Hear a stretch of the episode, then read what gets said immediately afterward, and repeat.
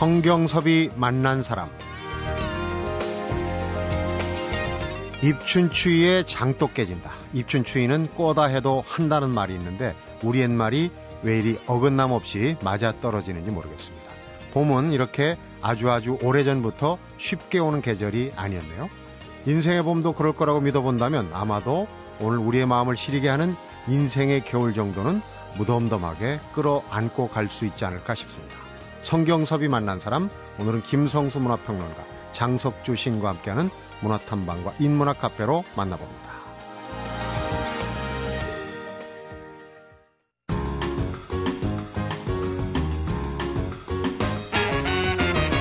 성경섭이 만난 사람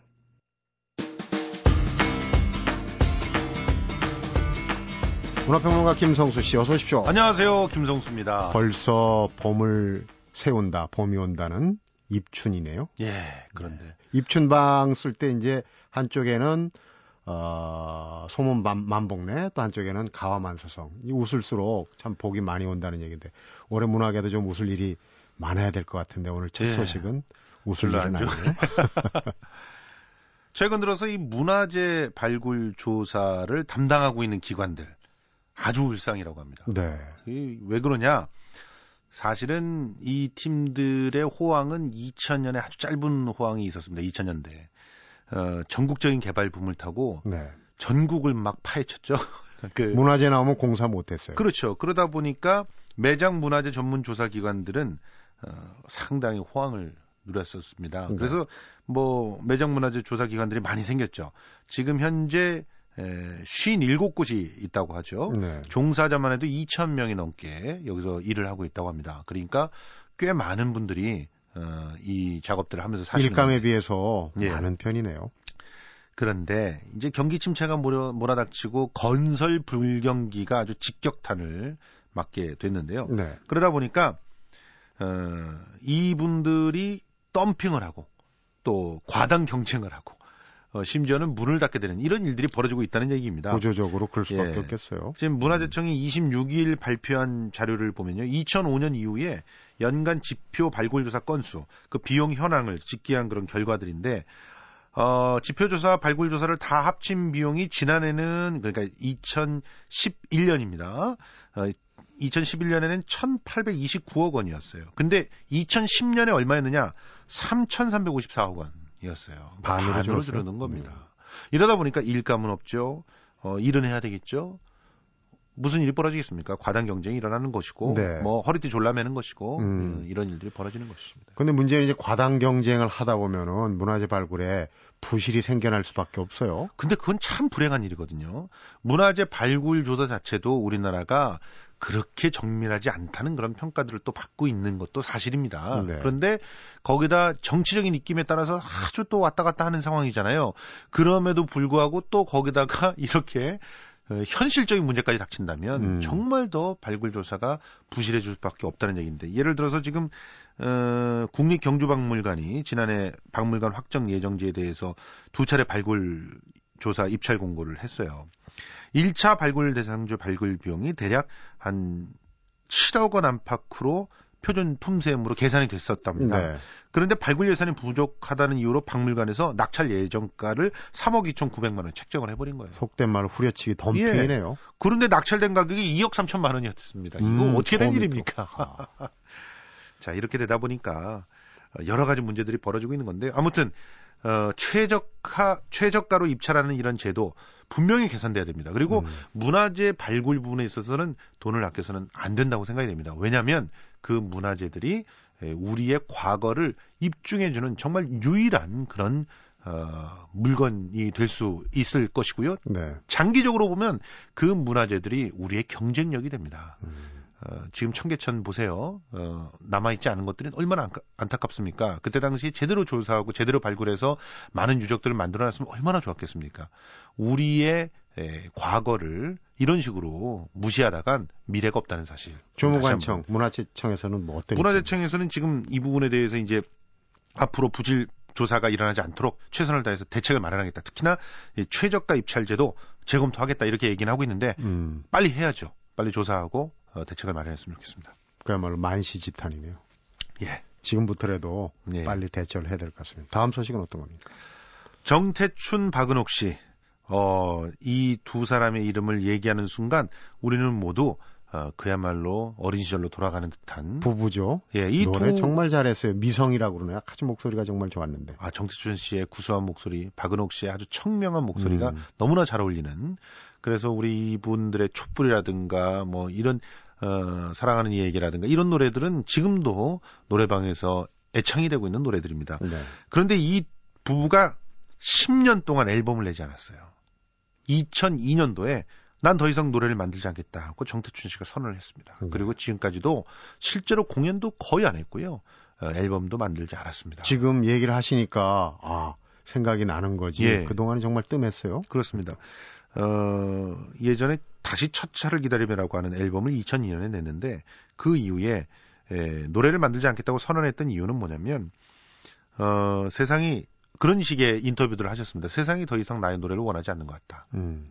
어, 또 세상이 너무나 어떻게 보면은 어, 나의 진정성이나 나 내가 담고자 하는 메시지들을 반기지 않는 것 같다. 이런 얘기들을 하면서 치과에 들어갔었거든요. 왜 그런 생각을 했을까요? 실제로 정태춘 박은옥 씨는 처음 데뷔할 때는 굉장히 서정적이고 아름다운 사랑 노래들 중심으로 데뷔를 했었습니다. 그리고 아주 시적인 감수성이 풍부한 가사들로 어, 우리 대중가요의 한 획을 근 그런 어, 분들인데 이분들이 80년대 이후를 거치면서 90년대서부터 본격적으로 사회에 대한 메시지가 담겨 있는 노래들을 하기 시작하죠. 음. 그래서 어 사실 우리는 이렇게 말하기가 좀 그 어떤지 모르겠습니다. 투쟁 현장에서 정태춘 씨는 늘 같이 있었고 거기서 같이 노래를 불러줬습니다. 노래로 이제 사회 참여를 한 그런 그렇죠. 셈이죠. 그 특히 이, 그 92년 장마 종로에서 같은 그 앨범 같은 경우 아, 이런 그 앨범 같은 경우는 정말 오랫동안 사랑받았던 것이고요. 그리고 그 이 작품들을 꾸준히 내면서 어 정태춘 씨의 노래들이 노동 현장에서 굉장히 많은 사람들에게 위로를 주고 힘을 음. 줬고 그, 그렇기 때문에 또 어, 어떤 의미에서는 그 정부나 이런 행정 쪽에서는 어, 눈에 가시 같은 그런 존재였어요. 실제로 많이 예, 어려움들을 당하기도 했었죠. 견제를 받은 그런데 거예요? 문제는 어, 2002년도 이후부터 사실은 어, 정태춘 씨의 노래를 어, 현장에서도 보고하는 그런 모습들이 보였다는 겁니다. 다시 말해서 이러한 강력한 메시지를 담은 노래가 어느새 우리한테 불편해지는 그런 음. 상황들이 벌어졌고 그런 것들을 어, 정태춘 씨가 못 견뎠던 건 아닌가 이런 분석들이 있습니다. 네. 아무튼 다시 기타를 고쳐잡고 노래를 쏟아내서 바다로 가는 시내버스라는 그런 앨범을 냈습니다. 어, 지금 뭐 정태춘 씨가 창작을 재개했다. 예, 이렇게 정확하게 얘기하기보다는 음. 아내를 위해서 노래를 만들었다. 이렇게 얘기를 하더라고요. 아, 그래요? 그럼 박원옥 예. 씨가 뭐 역할을 좀 한 것 같으네요? 실제로 굉장히 많은 사람들이 이 정태춘 씨를 붙잡고 노래를 새로 만들어야 된다고 그 강요도 하고 때로는 때도 쓰고 10년 동안 예 그랬는데. 그랬다고 합니다. 뭐 그런 사람들 아주 수많은 사람들이 있어요. 뭐 시인 도종환 씨라든가 만화가 박재동 씨, 판화가 이철수 씨 이런 분들이 그랬던 분들이고 그리고 또 박은옥 씨가 무엇보다도 그럼 당신이 메시지를 담은 당신의 그 어, 일종의 투사로서의 노래를 더 이상 만들지 못한다고 한다면 음. 나를 위해서 나에게 주고 싶은 내가 불러서 어울리는 그런 노래를 만들어 달라. 아내에게 주는 예. 노래? 그래서 이제 그런 노래를 갖다가 만들어 보자. 그러니까 아내의 앨범을 만들어 보자. 이래가지고 시작을 했는데 네.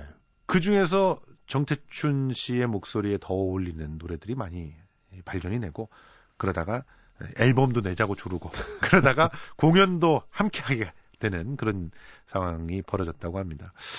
어, 그 사이에 사실은 창작 활동을 아예 안 한 건 아닌데요. 그 노도길처라고 하는 책을 냈었습니다. 네. 굉장히 예, 어떻게 보면은 그 가슴속에 응어리져 있는 그런 한과 분노가 글로써 표현되는 그런 책이었는데 이제는 어, 좀 더 원숙한 그런 음률과 어, 가사로서 노래로 돌아온 정태춘 박은옥 씨의 새로운 앨범 어, 몇 개 제가 소개를 해두면요 강이 그리워 같은 이 노래는 어, 그 강이 그리워 내가 그리워 저문난 네 노래를 들으려 여기까지 왔지 이런 가사가 있어요. 음. 아주 그 상징적이면서 어 무, 아주 정말 담뿍 비유가 담겨 있는 이 노랫말을 통해서 각자 많은 사람들은 서로 다른 것들을 그릴지 모르지만 어, 유토피아를 끝까지 찾아가려고 하는 사람 사는 세상을 끝까지 추구했던 정태춘 씨의 일관된 삶의 궤적은 잘 드러나는 노래가 아닌가. 타이틀이 바다로 가는 시내버스. 예. 독특한 제목인데 이 내용은 좀 소개를 해보면. 예. 바다로 가는 시내버스는 모든 시계들이 깊은 잠에 빠져도 내 먼 바다는 아직도 일렁이고 있겠지. 역의 끝모를 어둠 깊어진데도 누군가 거기 작은 배를 띄우고 이런 구절이 들어가 있는데요. 네. 들으면서 아직까지도 꿋꿋하게 삶의 현장 속에서 살아가고 있는 수많은 어, 우리 서민들이나 또 혹은 그, 그 질곡의 현장에서 싸우고 있는 그런 활동가들의 모습들이 그려지는 것 같지 않습니까? 네. 아직도 어, 끝모를 어둠 속에서도 그 얼음이 깊어진데도 작은 배를 띄우는 그런 마음으로 정태춘 씨가 새로운 앨범을 내는 건 아닌가 그런 네. 생각을 알겠습니다. 네, 합니다. 공연이 다음 달이죠? 예, 그렇습니다. 3월 6일서부터 11일까지 KTNG 상상마당에서 공연이 진행된다고 하는데요. 네. 많은 사람들이 들려주셨으면 좋겠습니다. 네. 아내의 청을 거역하지 못하고 만든 노래. 박은옥이 부릅니다. 바다로 가는 시내버스.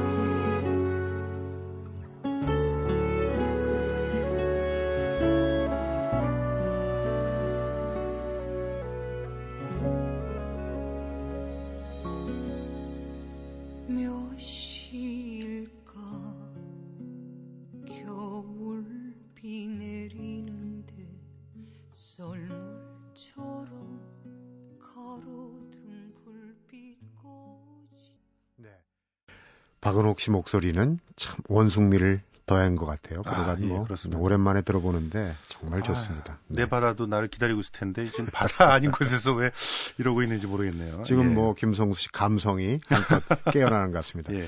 연극 얘기인데요. 요즘 예. 뭐 크로스오버 또 뭐 퓨전 얘기 많이 하는데 아주 독특한 연극 한 편, MBC 인기 프로그램이죠. 라디오 예. 시대가 모티브가 됐다고 그러는데. 그렇습니다. 지금은 라디오 시대를 고스란히 가져가서 행복한 라디오 시대라고 해가지고, 음. 어, 정말 조영남 씨를 어, 닮은 아주 천연덕스럽고 능청맞은 그런 남자 사회자와 네. 또 최유라 씨의 수다를 너무 잘 닮은 그런 여자 사회자가 진행하는 그런 라디오 프로그램에서 벌어지는 어, 사건이 있는 그런 연극이 하나 대학로에서 진행되는데요. 네.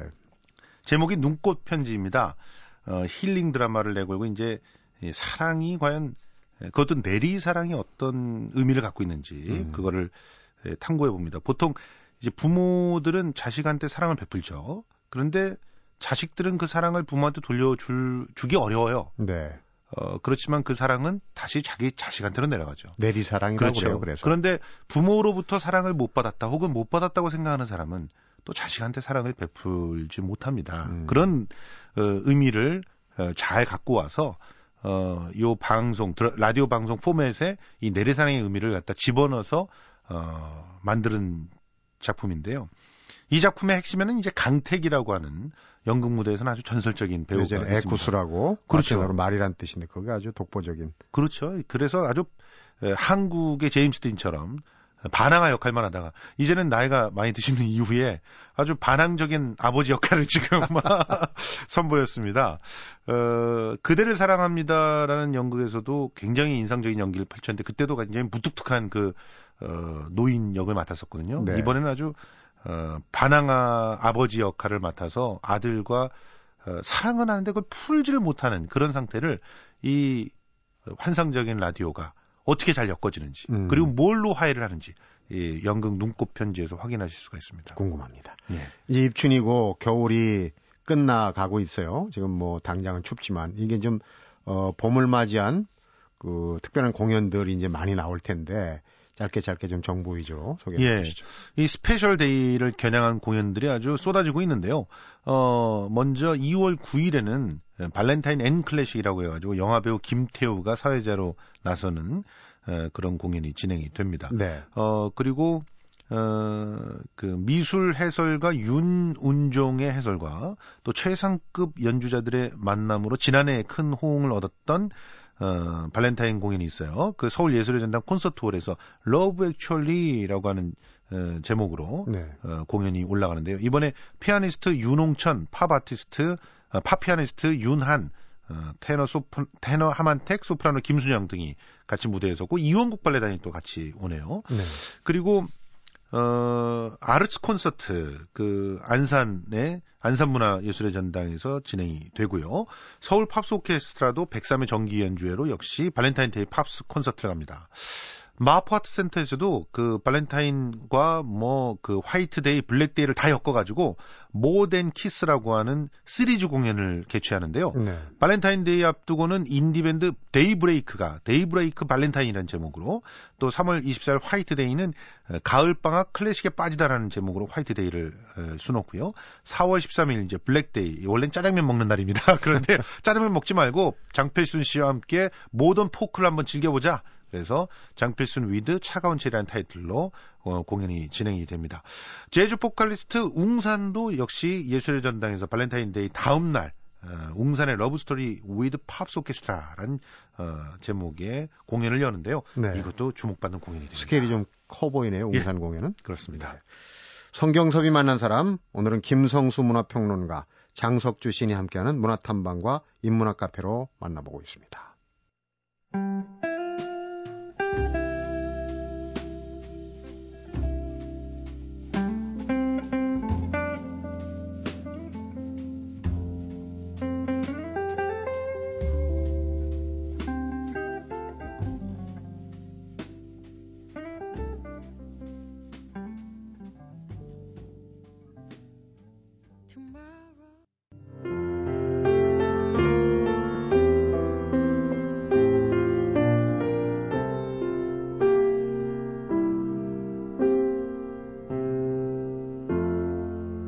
성경섭이 만난 사람.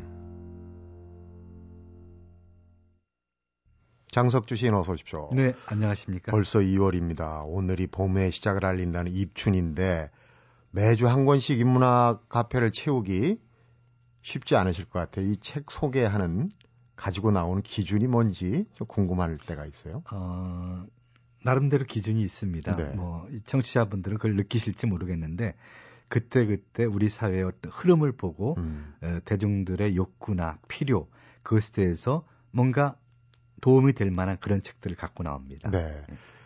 얼마 전에 그 광고하시는 분 이제 인터뷰를 했는데 책은 도끼다. 네. 이 감수성, 얼어붙은 감수성을 깨는 하나의 도구다 이렇게 얘기를 하던데 참 책을 읽으면서 우리가 얻을 수 있는 게참 많은 것 같아요. 오늘은 의미에서 어떤 책인지? 네. 오늘은 좀 재밌는 책을 갖고 나왔어요. 네. 이 매트릭스로 철학하기라는 책을 갖고 나왔어요. 영화 매트릭스를 예, 얘기하는 예. 거죠. 네.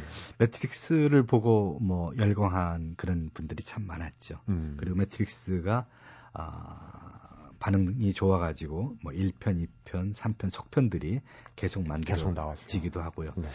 이 매트릭스라는 영화를 보고 전 깜짝 놀랐거든요. 예. 왜 놀랐는가 하면 어, 영화를 보면서 저는 굉장히 많은 그 철학적이고 형이상학적인 문제들이 그 영화에서 말하고 있다는 것을 느꼈어요. 네. 그리고 난 뒤에 얼마 뒤에 이 책이 나온 것을 보고 음. 아 과연 정말 철학자들도 이 영화를 단순한 오락 영화가 아니라 상당히 많은 철학적인 주제를 다룬 영화로 보았구나라는 걸 이해했습니다. 인간의 기억을 지배하는 가상현실 이런 주제예요. 그렇죠. 매트릭스라는 단어도 음. 어떤 분석의 방법인데 쉬운 용어는 아니고. 그렇죠. 그러니까 컴퓨터가 만든 가상현실이라는 거죠. 네. 근데 가상현실과 현실의 경계가 무언가라고 물었을 때 그 경계가 모호하거나 없어졌다고 말할 정도로 음. 현실이 꿈 같고 꿈이 현실 같고 이런 주제를 다루고 있는데 저는 특별히 이제 재밌었던 게 그 장자의 호전문 우화를 떠올렸어요. 네. 예. 어. 호전문 우화라는 게 장자가 낮잠을 자는데 꿈속에서 나비가, 나비가 되어서 꽃 위를 날아다니거든요. 그리고 낮잠에 깨었을 때 현실의 비현 꿈속에서 현실로 바로 돌아오지 않고 음. 내가 지금 어, 나비가 장자를 꿈을 꾸는 건지, 건지, 장자가 나비 꿈을 꾼 건지 그런 모호한 경계선상에서 어떤 그런 상태를 보여주는데 네. 바로 이 영화에서 그런 걸 많이 느꼈습니다. 네. 어, 실제로 뭐 어, 다양한 철학자들이 어, 실존주의나 어, 마르크스주의, 또 여성주의, 불교주의, 또 포스트 모더니즘 이런 관점에서 어, 이 영화를 에, 분석하고 또 접근하는 그런 책입니다. 네. 에, 대표적인 게 이제 슬라브의 지젝이라는 분이 이제 여기에 가장 많은 글을 쓰고 참여했는데 슬라브의 지젝 외에 여러 철학자들이 이 책에 에, 필자로 어, 나오고 있습니다. 네. 그, 그 슬라브의 지젝은 뭐 어, 몇 년 전까지 한국 인문학 종사자들, 인문학 아, 어떤 그 전공자들에게 최고의 그런 학자라고 말할 수 있습니다. 네. 굉장히 많은 유행을 불러왔고 이분은 이제 특히 그 락강과 마르크스주의 그러니까 어떤 정신 분석과 어떤 사회학적인 이런 것들을 결합을 해서 네. 어떤 독특한 시각을 보여주거든요. 그리고 어 그야말로 다르지 않는 주제가 없고요. 시각 자체는 상당히 진보적이고 좌파적인데 음. 에, 이 사람은 에, 좌파라고 봐주지 않습니다. 좌파에 대해서도 어떤 날카로운 비판의 칼날을 드러내고 우파에 네. 대해서 마찬가지고요. 그러니까 정치, 경제, 사회, 문화 정말 그 다양한 분야에 대해서 어, 정말 날카로운 그런 필봉을 휘두르는 그런 학자인데 네. 그가 또 어, 어, 이것을 다뤘다는 데도 상당히 흥미가 있었습니다. 좌와 우를 모두 아우르는 것또 분야도 굉장히 많고 여기 이 책도 보면은 현직 철학 교수 17명의 어, 책 글을 묶은 건데 이게 이제 다양한 철학 사상을 볼 수 있다는 장점도 있지만은 좀 걱정이 되는 게 너무 어렵지 않을까. 네, 조금 뭐 쉽지는 않습니다. 네. 쉽지는 않은데 에, 우리가 알고 있는 이제 뭐 리츠 철학이라든지 데카르트 철학이라든지 해결 철학이라든지 혹은 불교 철학이라든지 정말 이런 다양한 그 어떤 준거 틀을 가지고 이 영화를 들여다보면 이 영화가 얘기하는 바가 정말 다양하다는 걸 우리가 알 수가 있습니다. 네. 근데 이제 한 가지는 이제 과연 우리가 보는 것 혹은 듣는 것 이게 과연 실제 하는 것이라고 믿을 수 있는가? 음. 근본적으로 우리 감각이 느끼는 것에 대한 어떤 그 회의를 일으키죠. 음. 그런 면에서 어, 데카르트라는 철학자가 보여준 회의론에 대해서 이 영화는 또 말하고 있는 것이거든요. 그러니까 우리의 일상들이 누군가에 의해서 조작될 수도 있다. 이런 이제 의문, 의혹을 품어본다는 얘기예요. 그렇죠. 음. 예를 들면은 어, 여기에서 이제 그 스테이크를 먹는데 네. 이 스테이크는 그러니까 매트릭스 안에서 먹는 거거든요. 실제로 스테이크를 먹는 게 아니거든요. 음. 스테이크에 먹는 그런 어떤 그 시뮬레이션을 하고 있는 거죠.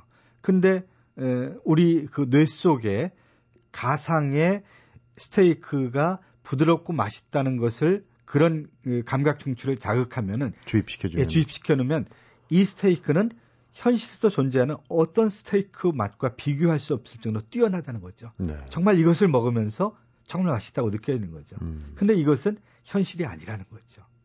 이런 것이라든지 그리고 이제 그 뭐 죽음의 문제라든지 이런 것들에 대한 아, 어떤 우리에게 형이사학적인 문제를 이렇게 제기를 하는 거죠. 네. 어떻게 보면 이제 존재론 실존주의, 저도 한때는 실존주의에 좀 빠져가지고 그런 책들 많이 봤는데, 제목 서문이 좀 인상적이에요. 마음속의 가시를 지녀본 적이 있는 우리 모두를 위한 책 그랬는데 마음속의 가시 알 듯 모를 듯한 얘기예요. 마음속의 가시. 마음속의 가시라는 건 사실 없는 거죠. 만들어 놓은 거죠. 네. 가상 현실인 거죠. 음. 이게 가상 현실을 진짜로 받아들일 때 우리는 그 마음속의 가시가 계속 찌르는 걸 느끼는 거죠. 근데 그, 그것은 마음속에 가시가 있다고 믿는 믿음에서 전제하는 거거든요. 네. 마음에 가시가 없다라고 보면 그 가시는 없는 거가 되는 거죠. 음. 근데 우리는 실제로 마음속에 가시를 안고 사는 존재인 거죠. 그러니까 가상 현실과 진짜 현실은 뒤섞여 있고 그것이 우리 현실의 한 부분이라는 거죠. 네. 그러니까 어떤 사람은 내가 보고 들은 것만 믿겠다. 근데 보고 들은 것도 실제 실제가 아닌 것들이 많다는 거죠. 음. 그런 면에서 어, 우리 삶에 대한 혹은 우리 삶이 이루어지고 있는 현실에 대한 어떤 궁극적인 그 본질에 대한 질문을 던지는 영화가 바로 매트릭스다. 그리고 그 매트릭스를 길잡이 삼아서 어떤 철학적인 세계로 여행을 떠날 수 있는 책이 바로 이 매트릭스로 철학학이라는 책이라고 네. 생각합니다. 그런데 이제 얘기를 들으면서 가장 궁금해지는 부분이 매트릭스라는 영화가 개봉된 게 이제 1999년 어 21세기를 앞두고 사실 얘기가 많던 때인데 워쇼스키 형제가 제작을 했어요. 그런데 이런 그 인공 두뇌를 가진 컴퓨터에게 지배당하는 가상 현실을 주제로 했는데 이런 영화를 보고 어떻게 철학적으로 설파 접근하려고 했을까 하는 그런 거참 어, 기발하기도 하면서 어떤 모티브를 가졌을까 이런 게 궁금하더라고요. 음, 그러니까 철학자들이라는 건 끊임없이 모든 그 어떤 현상과 일상적인 것에서도 철학적인 사유를 끄집어내는 존재들이니까 네. 아, 저는 이걸 영화를 만든 워셔스키 형제들이 과연 처음부터 그런 철학적인 주제들을 우리에게 전달하려고 만들었을까 이런 생각이 들어요. 네. 근데 어쨌든 철학자들은 이 영화를 통해서 실존주의적인 주제, 회의론적인 어떤 주제, 그리고 어, 현실과 가상현실, 실제와 비실제, 현실과 비현실 음. 이런 것들에 대한 어떤 궁극적인 질문을 우리에게 던지고 있거든요. 네. 그런데 이제 지금은 가상현실뿐만 아니라 얼마 전에 보면 꿈을 또 조작한다는 인셉션이라는 영화도 있었어요. 네. 그런데 가상현실 또 실제 일상을 구분할 능력을 인간이 잃게 된다면 이 세계가 어떻게 될까? 이 세계는 뒤죽박죽이 되겠죠. 네. 우리가 그것을 잃어버리면 안 되겠죠. 그러니까 아마 이 영화에서 얘기하는 것도 그럴 겁니다. 그러니까 그런 어, 인간으로서 우리가 주체로서 가지고 있는 삶에 대한 그런 그 분별력 혹은 그것에 대한 어떤 이해력, 분석력 이것은 우리가 잃어서는 안 된다는 거죠. 네. 그것을 잃게 되면 우리는 정말 그 공중을 떠도는 먼지에 불과하게 된 거죠. 그러니까 현실을 주체적으로 이해하고 분석하고 만들어가는 존재로서 자기 자신에 대한 어떤 인식을 갖고 있어야 되겠죠. 네. 참 어려운 주제이기도 한데 이 영화를 소재로 했기 때문에 좀 어떻게 보면은 영화를 본 사람은 좀 쉽게 익혀질 부분도 있을 것 같고 그런데 궁극적인 궁금증은 그겁니다. 이게 인간의 어떤 그 기억 속 아까 이제 스테이크 또 이 시뮬레이션으로 진, 진짜 먹는 게 아니라 네. 그런 이제 감각을 주입시켜주면 정말 그 최고의 스테이크를 먹는 거와 똑같다 그러는데 영혼은 어떨까요? 이런 이제 여기도 보면은 마지막 부분에 인공 인공적인 마음이 가능한가? 기계가 만드는 영혼 이런 파트가 있거든요. 음, 그나마 저는 미래의 현실이 될, 될, 거라고 생각하고요. 실제로 우리가 오감을 가진 주체고 오감을 통해서 외부 현실을 받아들이거든요. 그것이 저는 얼마든지 기계적으로 가능하다고 생각을 합니다. 네. 근데 그런 기계를 나쁜 방식으로 오용을 해서는 안 되겠죠. 그러니까 미래 사회에서도 어, 어떤 그런 도덕과 윤리라는 그런 척도가 굉장히 중요하겠죠. 네. 네. 그것을 오용하거나 과용해서는 안 된다는 것이죠. 음, 가상현실 또 인간의 의식을 지배하는 거. 오래전에 나온 이제 헉슬레 멋진 신세계 보면은 음. 그 아이들의 뇌 자극을 달리 해갖고 학자도 만들고 종도 만들고 이런다는 예전엔 참 그게 헛된 얘기 같았는데 지금은 가능성의 문이 열리지 그 않았습니까? 그 매트릭스는 그것을 실제 현실처럼 보여주는 거죠. 네. 그게 막연한 공상이 아니고 현실이 될 수 있다는 것을 우리 눈앞에 펼쳐 보여주는 네. 그런 면에서 우리 의식을 좀 충격하는 그런 영화였다고 볼 수 있습니다. 이 책을 읽으면서 철학적인 사유도 사유지만 좀 걱정 이런 게 많이 생기지 않을까 하는 생각 듭니다. 어쨌거나 이 키아누 립스가 연기했던 네오라는 주인공 역이 참 인상적이었는데 네. 영화도 한번 보고 책도 한번 읽어보고 싶은 생각입니다. 오늘 말씀 잘 들었습니다. 네, 고맙습니다. 성경섭이 만난 사람 오늘은 김성수 문화평론가 장석주 신과 함께 문화탐방과 인문학 카페로 만나봤습니다. 선택에는 갈림길이 있습니다. 갈림길에는 두 갈래 길도 있고 세 갈래 길도 있어서 가끔씩 우리를 고민과 곤경에 빠뜨리기도 하죠. 하지만 선택의 여지가 있다면 그나마 행복감을 느껴야 하는 거 아닌가 생각해 봅니다. 내 의지대로 선택할 수 있는 기쁨이 있는 주말 보내시기 바라면서 성경섭이 만난 사람 오늘은 여기서 인사드리겠습니다.